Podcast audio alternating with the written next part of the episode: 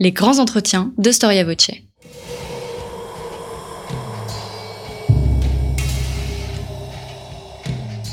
Une émission de la rédaction de Storia Voce.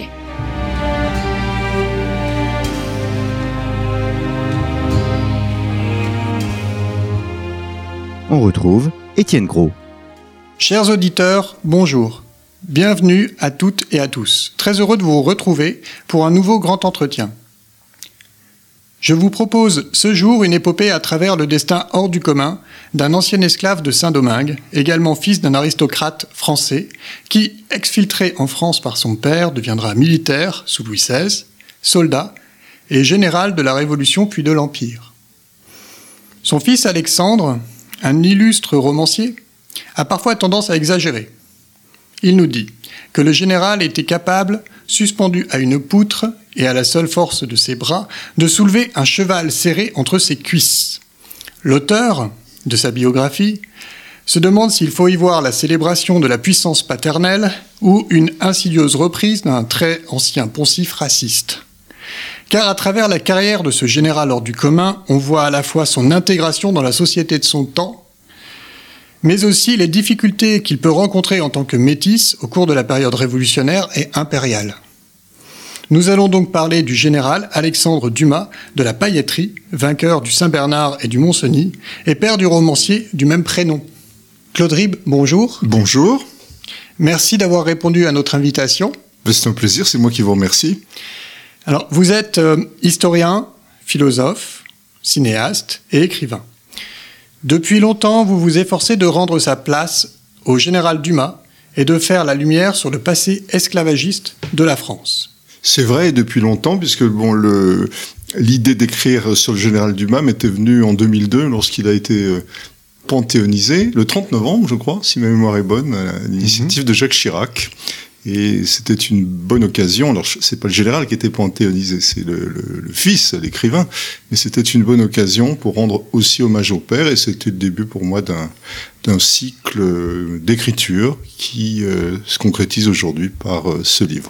Oui, parce que effectivement, vous avez euh, deux ouvrages sur le général Dumas. Un qui est plus ancien, Le Diable Noir, et aussi celui qui vient de sortir, le général Dumas, né esclave, rival de Bonaparte et père d'Alexandre Dumas, dont nous allons parler aujourd'hui. Pour commencer, je voudrais parler des sources, c'est-à-dire que au-delà des sources traditionnelles et notamment des écrits euh, du fils et du petit-fils euh, du général, euh, quelles sont les nouvelles sources que vous avez pu utiliser pour écrire votre biographie? Alors, ce qui est assez intéressant, c'est qu'au-delà des, effectivement, des sources traditionnelles qui sont bien connues, euh, notamment dans les archives du, ministère de la Guerre, il y a un dossier pour le général Dumas à Vincennes, euh, j'ai eu la chance de retrouver les descendants de deux de ses compagnons. Le général Dumas avait euh, trois compagnons. ensemble, ils formaient un quatuor qui annonce euh, un cycle romanesque bien connu écrit par le fils. Oui. Mais il se trouve que euh, l'histoire est bien réelle. Il avait trois compagnons et parmi ses compagnons, euh, l'un d'entre eux, le général Espagne, a laissé une abondante correspondance qui se trouve dans des archives privées, mais il écrivait très souvent à sa fiancée et il racontait avec beaucoup d'admiration ce que faisait son ami Dumas. Donc ça, c'était très important. Et puis il y a également un autre euh, de ses compagnons, le général Piston, qui lui aussi euh, a écrit euh, quelques lettres et, j'ai eu la chance de pouvoir les utiliser. Ça a été un éclairage nouveau et, et, enrichissant sur cette personnalité attachante qu'est le général Dumas. Pour poursuivre sur l'historiographie, il y a finalement dans ce que vous dites, en tout cas dans l'introduction, il y a assez peu euh, de livres sur le général Dumas. En tout cas, ça faisait un moment. Très peu. Euh, comment vous expliquez un tel silence des sources enfin, il y a eu, euh, il y a eu des, il y a eu un seul ouvrage en fait au 19e siècle, à la fin du 19e siècle sur le général, mais qui évoquait euh, surtout ses exploits militaires, sa carrière militaire. Il y a eu des ouvrages aussi aux États-Unis qui allaient un peu dans le même sens. Euh, il faut dire que l'ouvrage qui avait été publié euh, en France euh, donc au, à la fin du 19e siècle, était un ouvrage de l'historien Ernest d'Autrive, mais Ernest d'Autrive mmh. faisait partie de la famille, puisqu'il avait épousé la petite fille du, du, du, général, donc ça ne sortait pas de, de la famille. du premier cercle, si j'ose dire. Bon, il est lui-même enterré à, à Villers-Cotterêts. Comment expliquer ce relatif silence? Il y a plusieurs raisons.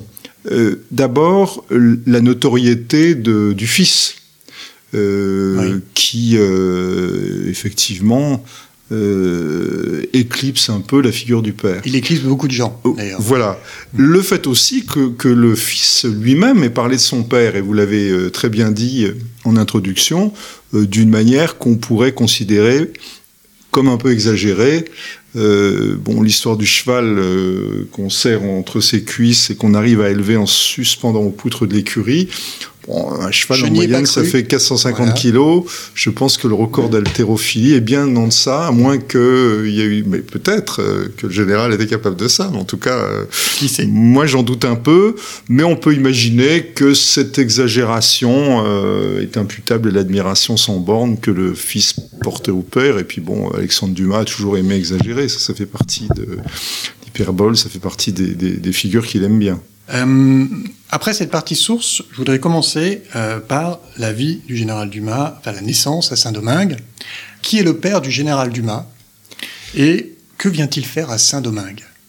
Alors le père du général Dumas est, je crois, ce qu'on pourrait appeler un déclassé. Mmh.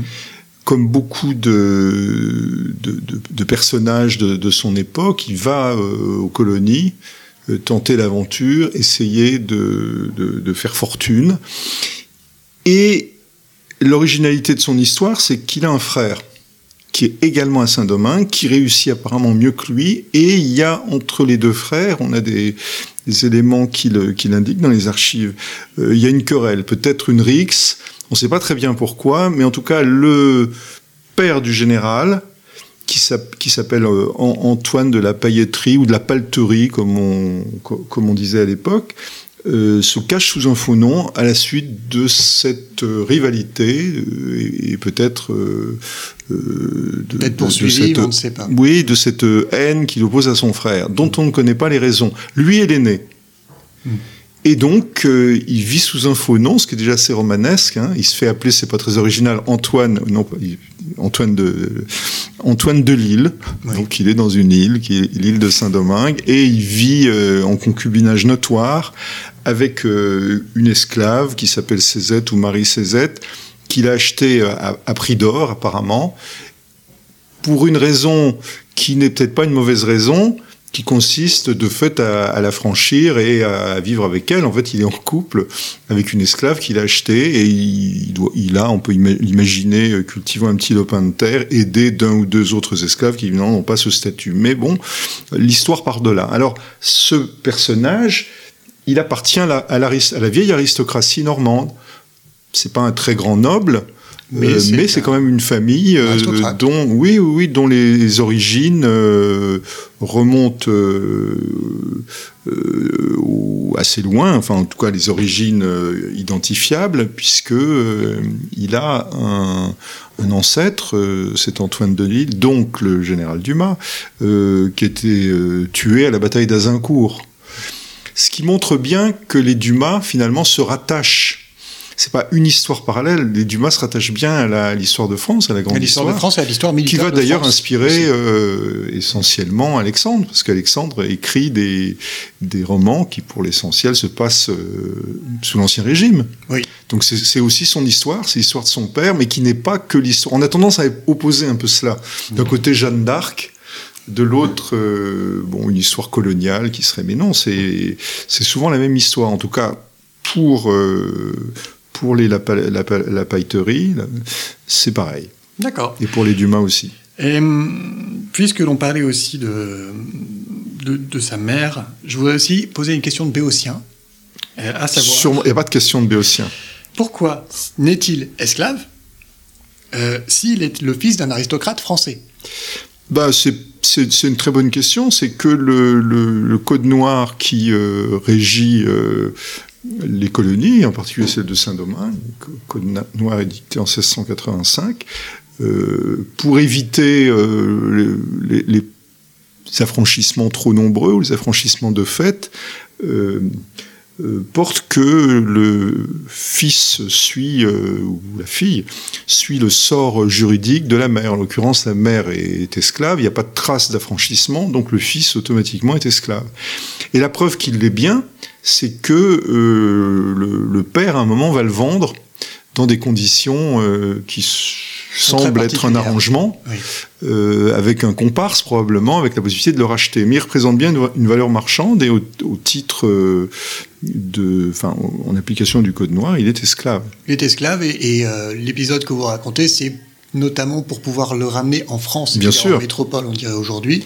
Mais c'est ça l'objectif, en fait. Bien sûr. Alors, esclave, c'est un statut juridique. Ça veut dire que bon, il est, il est, il est pas français. Il est, enfin, il n'a pas, il a pas ce qu'on Enfin, il n'a pas la nationalité française, il n'existe pas, il est assimilé euh, aux biens meubles. Ça ne veut pas forcément dire qu'il travaille dans une plantation, hmm. ni que sa mère travaille dans une plantation. C'est un statut juridique. Et donc un esclave peut être vendu. Euh, bon, le Code noir explicite euh, tout cela de manière très détaillée. Et, et effectivement, c'est un handicap, même lorsqu'on est le fils d'un aristocrate normand de vieille souche. Oui. Euh, c'est quand même un problème. Donc euh, de là à devenir général euh, de la Révolution, il y a quand même un peu de chemin. il y a un peu de chemin romanesque à accomplir. Bien sûr. on a commencé à l'évoquer, à savoir le retour en France à travers justement le rachat.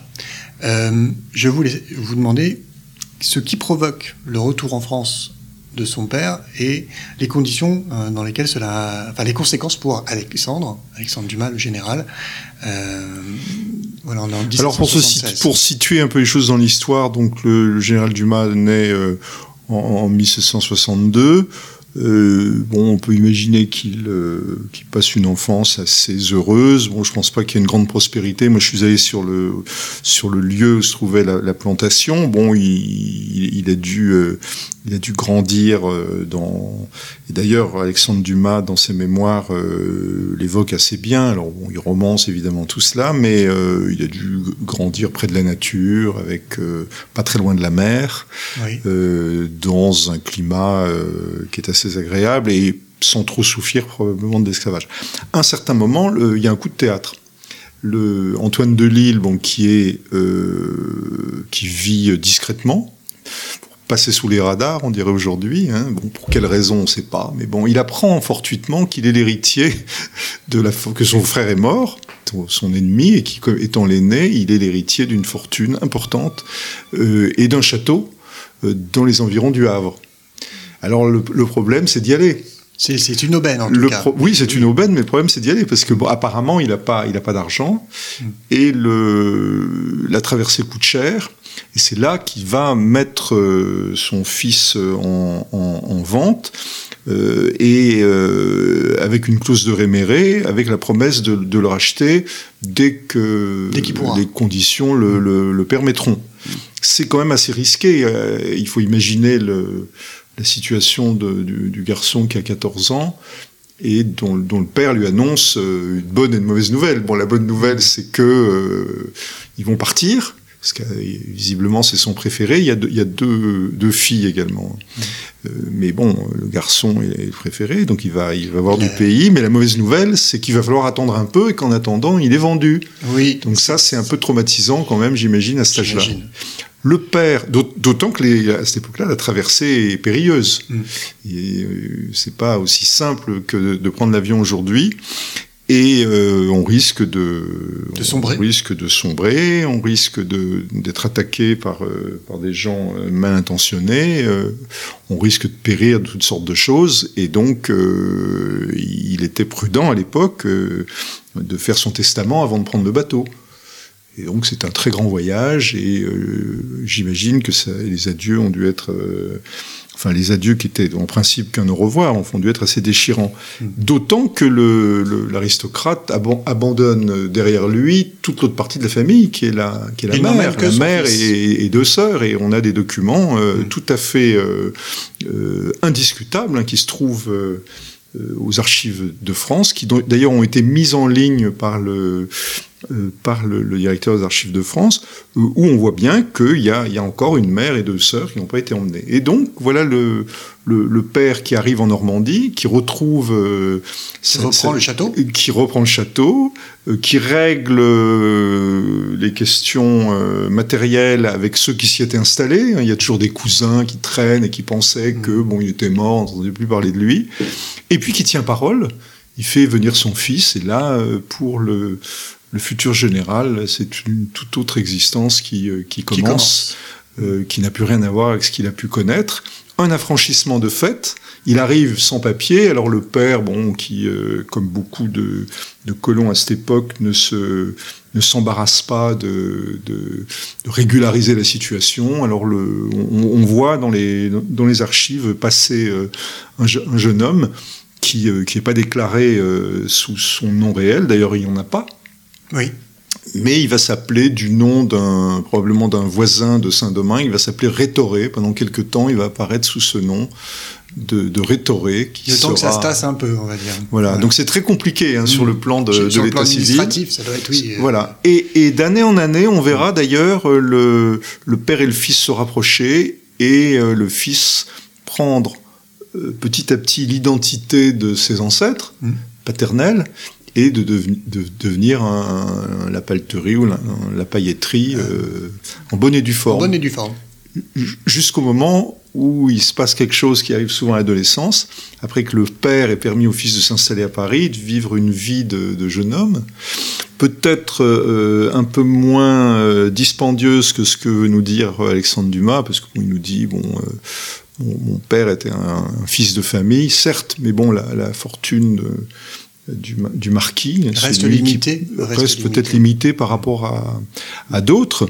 Mais enfin, quand même, euh, le, père lui permet de vivre une vie euh, euh, assez facile, de jeune aristocrate, et aussi d'acquérir une certaine éducation, puisque bon, il, il sait lire, il sait écrire, il, rédige assez bien, comme on peut le voir à travers certains documents. Donc, il est plutôt favorisé. Mais un jour, le père et le fils ont une discussion un peu houleuse. On peut imaginer que le fils claque la porte. Euh, probablement est-ce lié à l'intention du père de se marier. Bon, c'est un vieux monsieur un peu mm. indigne qui euh, aime bien les, demoiselles. Et il s'est pris, il habite, euh, il habite à Saint-Germain-en-Laye avec une, une, gouvernante et il s'est mis en tête de l'épouser. Et ça déplaît beaucoup au fils, d'autant que sa mère est resté au pays, si j'ose dire, et dans une situation qui n'est pas forcément très claire. Il est resté esclave. D'ailleurs, il va devenir propriétaire de sa mère pendant Absolument, un moment. et c'est là mm. que le, le, jeune homme euh, épris d'aventure s'engage dans un régiment qui s'appelle les Dragons de la Reine, qui est un beau régiment de cavalerie, et là encore, euh, il va changer de nom, donc de Rétoré qu'il était, euh, de l'appalterie qu'il est devenu, il va devenir, euh, alors ça c'est un coup de génie de sa part, il va devenir Dumas, tout simplement. On ne sait pas trop pourquoi. Euh, bon, est-ce que, est que, sa mère se faisait appeler Dumas? Est-ce qu'il y a d'autres raisons? En tout cas, il, il, a un coup de génie il s'engage sur euh, les registres des dragons de la reine avec ce nom Alexandre Dumas. Ce que peu de gens savent, parce que pour euh, beaucoup de gens, Alexandre Dumas, c'est le fils, enfin l'écrivain. En fait, c'est le général qui s'appelle Alexandre Dumas et le fils ne fera que reprendre le nom du père. Alors, il devient dragon de la reine. Euh, est-ce que comment se passe son intégration euh, dans ces euh, dire dans ces unités? Est-ce qu'il y trouve des amis? Alors vous avez évoqué qu'il ah, il trouve tout de suite. Euh, il, se, il trouve, il se lie tout de suite. Euh, et alors là, les archives de euh, sont formelles. Les archives de Vincennes, hein, donc, tous les dossiers concernant les, les dragons de la reine en général et le général Dumas en particulier, on voit bien qu'il y a une, une amitié qui se noue. Euh, avec trois autres personnages euh, qui sont euh, qui viennent d'horizons divers, enfin qui eux n'ont rien à voir avec l'histoire coloniale, qui sont le, général Piston, enfin le futur général Piston, Joseph Piston, futur général d'Espagne, Espagne, aussi. et puis Carrière de Beaumont qui est le troisième, dont pour lequel on a un petit peu moins d'informations. Moi, j'ai pas trouvé de descendants ni de, documentation le concernant. Il vient de, il vient de, de, la région de, Noyon, Compiègne. Piston vient de Lyon. Mm. Et le général Espagne vient, vient d'Aubusson dans la Creuse. C'est un, garçon turbulent. On sait qu'ils sont tous très grands pour l'époque, donc plus, plus d'un mètre 80, donc on peut imaginer... Des grands gaillards. voilà, des gaillards, donc ils forment, euh, ils forment un, quatuor de, de, de, colosses, si j'ose dire, et ils vont très vite euh, euh, essayer de, de, faire fortune, avec ce bémol que à, l'époque, ils sont dans un régiment typique de l'Ancien Régime, avec aucune possibilité de, promotion. Et surtout, aucune possibilité de devenir officier, même officier de fortune. Euh, donc, euh, dans une société de privilèges. Quand on a 20 ans dans une, dans une société qui est bloquée, ou 25 ans, dans une société bloquée, euh, on peut vite s'enflammer pour les idées de la révolution. alors je poursuis justement sur les dragons. Qui arrive à, Villers-Cotterêts, qui est une ville importante, je pense, pour le général Alexandre Dumas. Quelle est la réaction aussi des, habitants à la vue d'Alexandre Dumas? J'entends à la vue de son physique, voilà, qui est différent. Alors, les dragons arrivent à Villers-Cotterêts à une date qui est facile à identifier, parce que c'est le 15 août. C'est le 15 août 1789, et contrairement à ce qu'on pourrait imaginer, même si la Bastille a été prise le 14 juillet précédent, le 15 août 1789, les gens vont à la messe et donc, euh, les, dragons arrivent euh, à la sortie de la messe, un dimanche. Et euh, là, il y a une rencontre très intéressante qui se fait entre le détachement de dragons où se trouve Dumas, mais où se trouve aussi son camarade d'Espagne. tout le monde vient dans la cour du château qui, est, qui, est, qui dépend encore de Monseigneur, c'est-à-dire le duc d'Orléans. Mm-hmm. Et euh, la population est tout à fait ravie d'accueillir ces dragons parce que il y a une rumeur de euh, comment dirait-on aujourd'hui euh, Oui, sur Internet, c'est assez facile de répondre du. Il y a des fake news. Des fake news, voilà. Donc il y a une fake news qui circule, à savoir qu'il y a des gens très méchants qui euh, qui pillent, qui violent, qui qui parcourent les. On les a jamais vus, mm. mais bon, c'est c'est pas une légende urbaine, c'est une légende rurale. Donc tout le monde a très peur et pour calmer un peu le jeu, on a envoyé ces dragons qui sont très rassurants. Et là, il y a quelque chose qui se passe qui est assez intéressant c'est que la population remarque ce, cet homme de couleur, hein, c'est dit d'ailleurs dans, dans, plusieurs lettres, euh, et parmi les gens qui remarquent euh, ce, cet homme de couleur, il y a une jeune fille qui euh, le trouve très séduisant. D'ailleurs, elle écrit à sa, à sa meilleure amie, qui s'appelle Julie, mm. le jour même, pour lui dire que euh, il y, y, a un garçon qui est très grand, euh, aussi grand qu'un de leurs cousins, mais de, meilleure, de meilleure manière. Et elle ajoute, tu vois, ma chère Julie, qu'il s'agit d'un beau garçon. Euh, voilà. Ce qui doit arriver va arriver, c'est-à-dire que le, le, père de la jeune fille, qui est un notable de Villers-Cotterêts et qui est aussi aubergiste, va accueillir le dragon, et puis... Euh, et puis voilà, bon, le, et puis il va aura des fiançailles et une assez jolie histoire d'amour. Voilà. je reviens tout petit peu en arrière. Euh, je voudrais aller salle Nicolet. Euh, parce que là, on, on, voit justement plutôt un, un épisode, j'ai envie de dire, d'intégration euh, plutôt réussi pour Alexandre Dumas dans la société de son temps.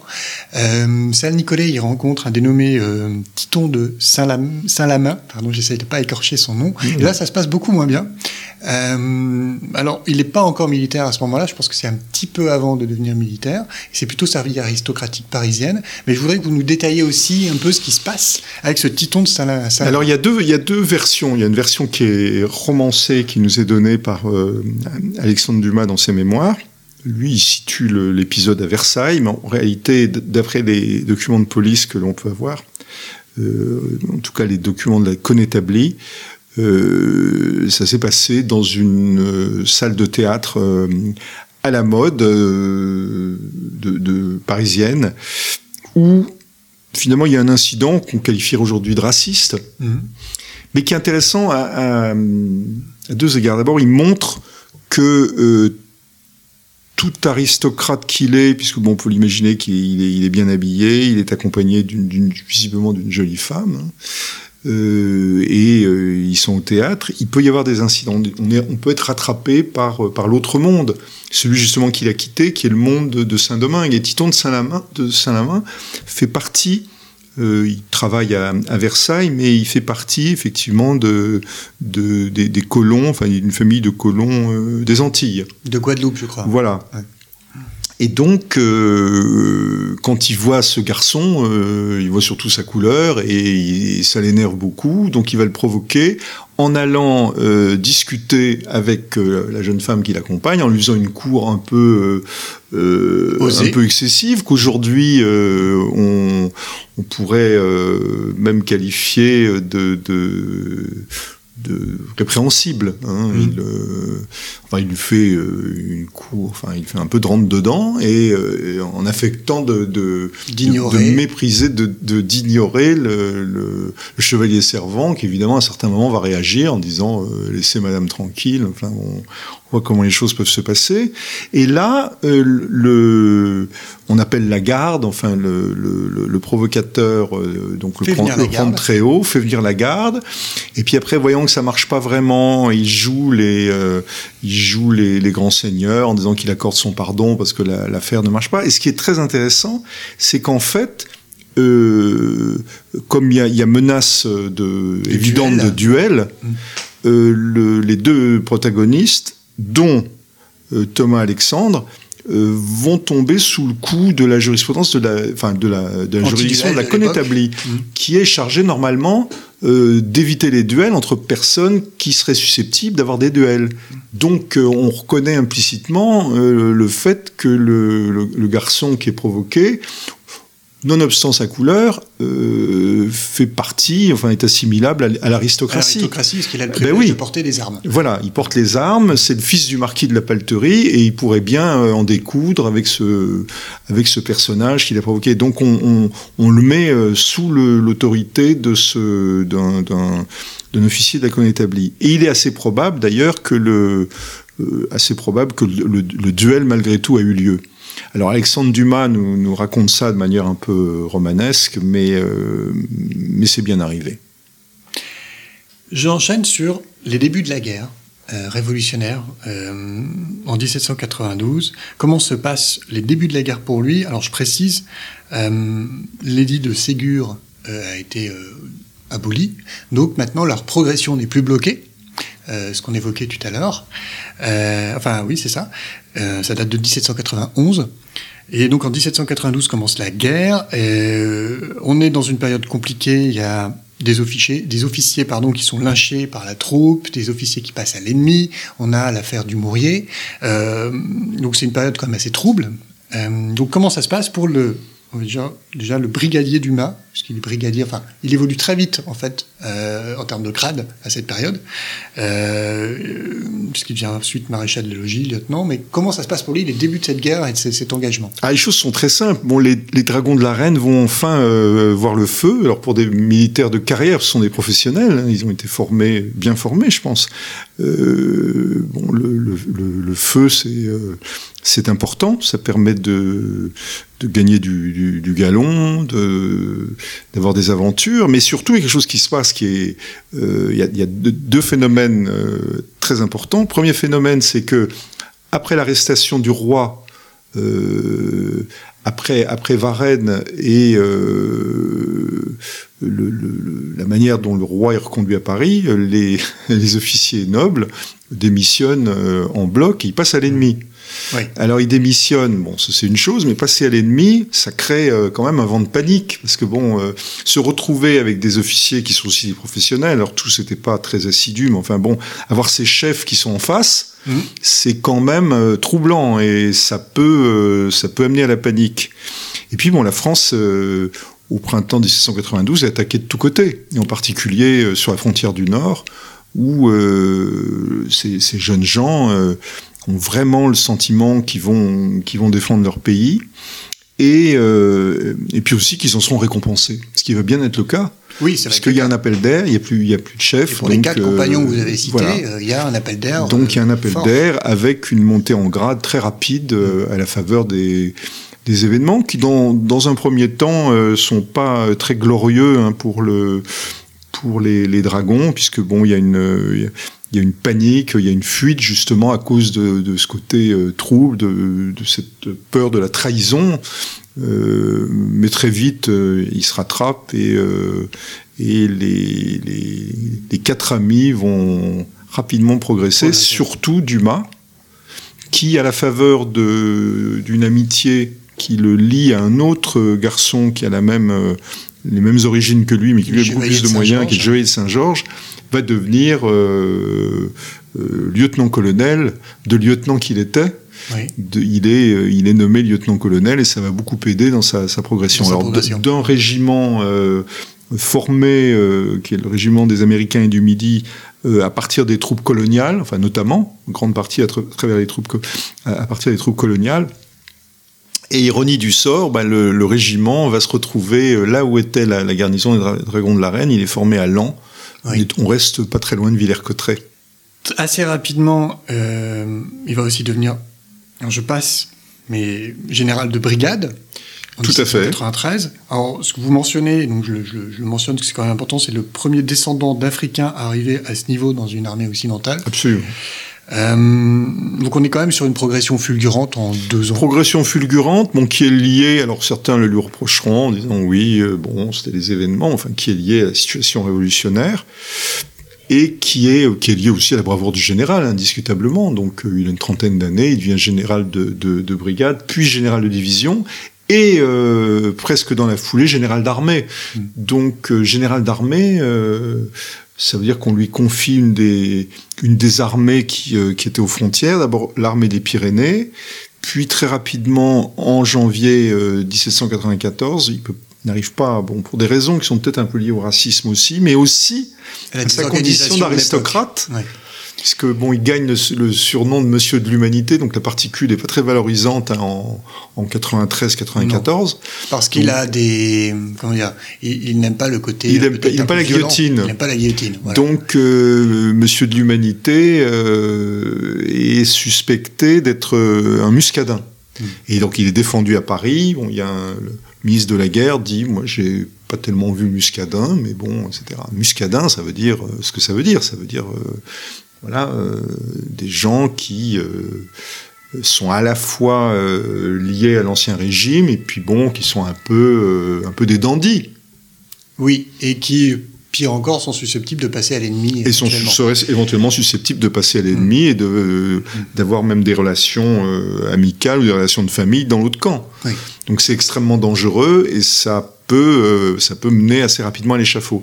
Alors il va euh, être nommé euh, à la tête de l'armée des Alpes, c'est un commandement très important, mmh. stratégique, pour faire face aux Ostrosardes qui menacent euh, bah, qui menacent la, les Alpes, les Alpes et qui ont repris deux points stratégiques qui sont le Petit Saint-Bernard, l'école du Petit Saint-Bernard et le Mont-Cenis. Mmh. Si on reprend le col, euh, le Petit Saint-Bernard et le Mont-Cenis, on, on, se trouve à l'entrée de, de l'Italie.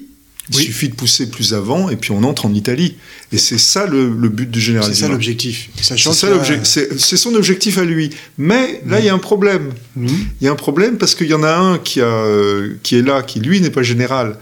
Euh, en tout cas qui vient juste de l'aide, qui, qui, est général de, de, de, de brigade, euh, mais qui n'est pas général d'armée, qui n'est pas chef de, l'armée d'Italie, qui se trouve euh, un peu plus au sud. Hein, il y a l'armée des Alpes et, et l'armée d'Italie. Et là, il y a une rivalité qui se, qui se noue entre cet autre personnage, bon, qui deviendra évidemment célébrissime, qui s'appelle Napoléon Bonaparte, voilà.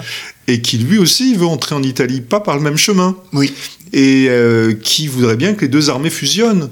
Et le général Dumas n'est pas du tout d'accord. Et, et là, il va y avoir une rivalité qui va d'ailleurs amener le général Dumas malgré, euh, malgré victoire. ces deux victoires au Mont-Cenis, euh, victoire éclatante, et au Petit euh, Saint-Bernard, entouré de ses trois camarades hein, qu'il a fait venir mmh. comme euh, second. Il a 17 généraux sous ses ordres, hein, donc c'est un gros commandement. Mmh. Il crée les chasseurs alpins, enfin bon, c'est extraordinaire. C'est important. C'est très important. Et, et, il va être destitué parce que, bon, il y a, y a des intrigues. Il est, il est rappelé à Paris, il va perdre son commandement malgré ses... Oui, il commence pour lui une période plus difficile, effectivement. Une période plus difficile qui est liée cette véritable rivalité hein, qui naît à ce moment-là. Rival de Bonaparte, c'est le sous-titre du livre, mais c'est pas, euh, c'est pas du tout euh, excessif. Il y a une rivalité. Alors, pas rival de Napoléon, rival de Bonaparte Oui. à cette époque-là. Ah, Et cette rivalité va amener à une deuxième rencontre où euh, le général sera malchanceux. Donc après s'être comporté de manière tout à fait remarquable et humaniste dans l'armée de l'Ouest, dont il prend aussi le commandement, mais dont il va démissionner parce qu'il veut pas massacrer les Vendéens. On l'avait envoyé à Nantes en se disant bon, vu son passé, euh, ses liens avec l'esclavage, il va, il va, il va faire un massacre, il va finir le travail euh, amorcé par. Carrier, voilà, mettre tout le monde dans la Loire et, euh, et rayer la Vendée de la carte. Et, et là, et il, il a un geste euh, héroïque et il démissionne euh, au péril de sa vie. Ce qui est dangereux pour l'époque, c'est sûr. Ce qui est très, dangereux. On le met sur la touche et euh, il va être envoyé à Villers-Cotterêts, bon, avec un arrangement, un prétexte médical, mais enfin qui est un peu bidon. Et on va le rappeler à un moment où euh, la Convention est, est menacée d'être débordée par les sections royalistes de Paris. Et là, le pauvre général Dumas, qui a rendez-vous avec l'histoire, peut-être pas l'histoire politique, mais voilà, euh, va arriver trop tard. Il a un, une- un accident de voiture, enfin en tout cas un- une panne de Oui. voiture à, à la patte doigt de Gonesse qui l'immobilise et il arrive euh, trop tard. Au lieu de prendre le commandement de l'armée de l'intérieur, ce qui lui serait probablement euh, arrivé s'il était, il n'avait pas eu ce problème, Il laisse la place à il, euh, il, il- il est obligé de se mettre sous les ordres de celui qui a eu plus de chance, qui rôdait par là, Mhm. et qui est artilleur, qui a dit moi je vais vous débarrasser de tout ça, je vais vous mitrailler tout ça, je sais où il y a des canons. Et c'est euh, le général Bonaparte qui va devenir l'homme du jour et qui va rester euh, pendant L'homme de la période euh, pendant un certain pour- temps. pour- oui, pendant une vingtaine d'années, euh, le, le maître, euh, le maître de la France. Et donc, euh, général Dumas, euh, qui n'a certainement pas oublié, Bonaparte non plus, l'épisode de- des Alpes, euh, va avoir une série de relations compliquées avec Napoléon, qui va suivre en Italie. Euh, bon, Napoléon le tiendra un peu, euh, un peu à l'écart malgré des succès euh, et des exploits tout à fait héroïques, qui suivra ensuite euh, en Égypte, mais là euh, avec beaucoup plus de, de difficultés, parce qu'il comprend que cette aventure coloniale, en quelque sorte égyptienne, Alors j'allais vous demander ce que pensait le général Dumas de l'expédition d'Égypte. Voilà. ben, il, il, d'après sa correspondance, euh, il accepte de, d'y aller, mais vraiment pour faire plaisir à sa famille. Et il dit bon, je reste, mais enfin, je me fais pas d'illusions. Dès la prise de Malte, il comprend pas pourquoi on. Il y a une très jolie lettre d'ailleurs qui est au musée de quand il s'en va en Égypte, euh, très émouvante, où il écrit à sa femme. Et il est au, au musée du Mas de Villers-Cotterêts et il dit euh, bon j'embarque dans dans une heure euh, et c'est secret hein, puisqu'il Oui, y a une personne n'est au courant de la un leurre, destination, euh, on a euh, fait semblant d'envahir le- l'Angleterre pour en fait euh, aller attaquer en Égypte pour évidemment échapper à la flotte anglaise. Et il dit je- nous partons je crois en Égypte.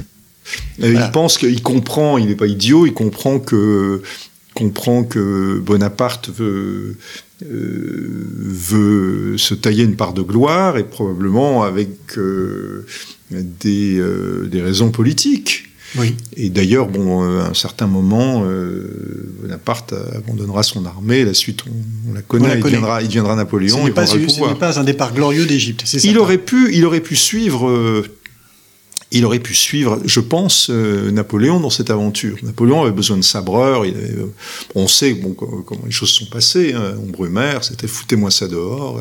et bon, voilà, c'est un, coup d'État. Euh, mais le général républicain, qui est un homme, disons, de gauche, on pourrait dire ça comme ça, à l'époque, en tout cas il passe pour tel, reste droit dans ses bottes, et il va préférer démissionner, partir. euh, Enfin, il y a probablement une querelle assez violente avec Bonaparte qui dit qu'il y a une conspiration contre lui. Et le général Dumas en est le, le chef. Le hein. chef. mm. Il menace presque de le, de le, de le fusiller. Enfin, ça se passe très mal. Et il y a des gens derrière hein, qui sont. euh, et, et, et Dumas, bon, il y aura un arrangement. Dumas va dire, moi, je m'en vais. euh, bon, d'ailleurs, je suis malade. Il est marre. autorisé. Il est autorisé à s'en aller. Il y a un arrangement médical. Et Bonaparte doit lui dire, bon, ben, va-t'en. Va-t'en. Et, et là, ça tourne mal parce qu'il y a, il y a quasiment un naufrage. Et euh, il se retrouve avec un bateau qu'il a, euh, qu'il a fait affréter avec euh, plusieurs compagnons, prisonniers dans des conditions extrêmement dures du roi de Naples, qui va qui est un ennemi acharné de la révolution qui va essayer oui oui qui va essayer de, de, de, de le tuer d'ailleurs l'un de ses camarades le savant Dolomieu qui pour la petite histoire a été aurait été le modèle de Valmont D'accord. Dans le célèbre roman Les, les liaisons dangereuses, va pas survivre hein, aux conditions de captivité. Huit mois après, il est mort. Mm. Donc le général Dumas a fait un rapport très détaillé de cette captivité, euh, qui est annexé au livre, qui est tout à fait intéressant, euh, qui a été en- en- entre les mains d'Alexandre Dumas, son fils, et qui probablement a inspiré euh, la, la- la séquence du, du château d'If Château d'If, oui, la- dans le comte de. Monte Cristo. Bon, tout ça a été réutilisé et donc il va pas très longtemps survivre à cette captivité très dure. Alors, au sort que lui fera, sort. au Il sort en que lui sort. fera Napoléon quand il va rentrer. Napoléon, bon, a pris le pouvoir, il est premier consul. L'esclavage va être établi. Bon, ça, euh, il le vit sûrement assez mal, même si on lui fait des propositions pour participer. euh, et, enfin, même et surtout, si on lui fait des propositions pour participer euh, au rétablissement de l'esclavage à Saint-Domingue, il y, a, il y a de fortes chances euh, Qu'il qu'on lui fait des propositions dans ce sens, évidemment qu'il refuse. Hmm. Euh, il laisse même une lettre chez un notaire pour que sa mère puisse euh, administrer les biens, c'est-à-dire s'administrer elle-même, ce qui est une forme d'affranchissement. Euh, il, lui, réclame une pension qui lui est due Un arriéré de sol pendant la. un arriéré de solde de, de 22 500 francs, je Enfin, crois. de, de plus de deux années de solde. en Voilà, fait. bah, il est prisonnier de guerre, donc il est toujours Mm. officier, donc euh, on va jamais lui, lui payer. Euh, euh, euh, Napoléon dit ne me parlez plus jamais de cet homme-là. Il y a visiblement une querelle entre les deux hommes. Alors bon, racisme de Napoléon probablement. Bon, même s'il n'était pas le seul à l'époque, Mm.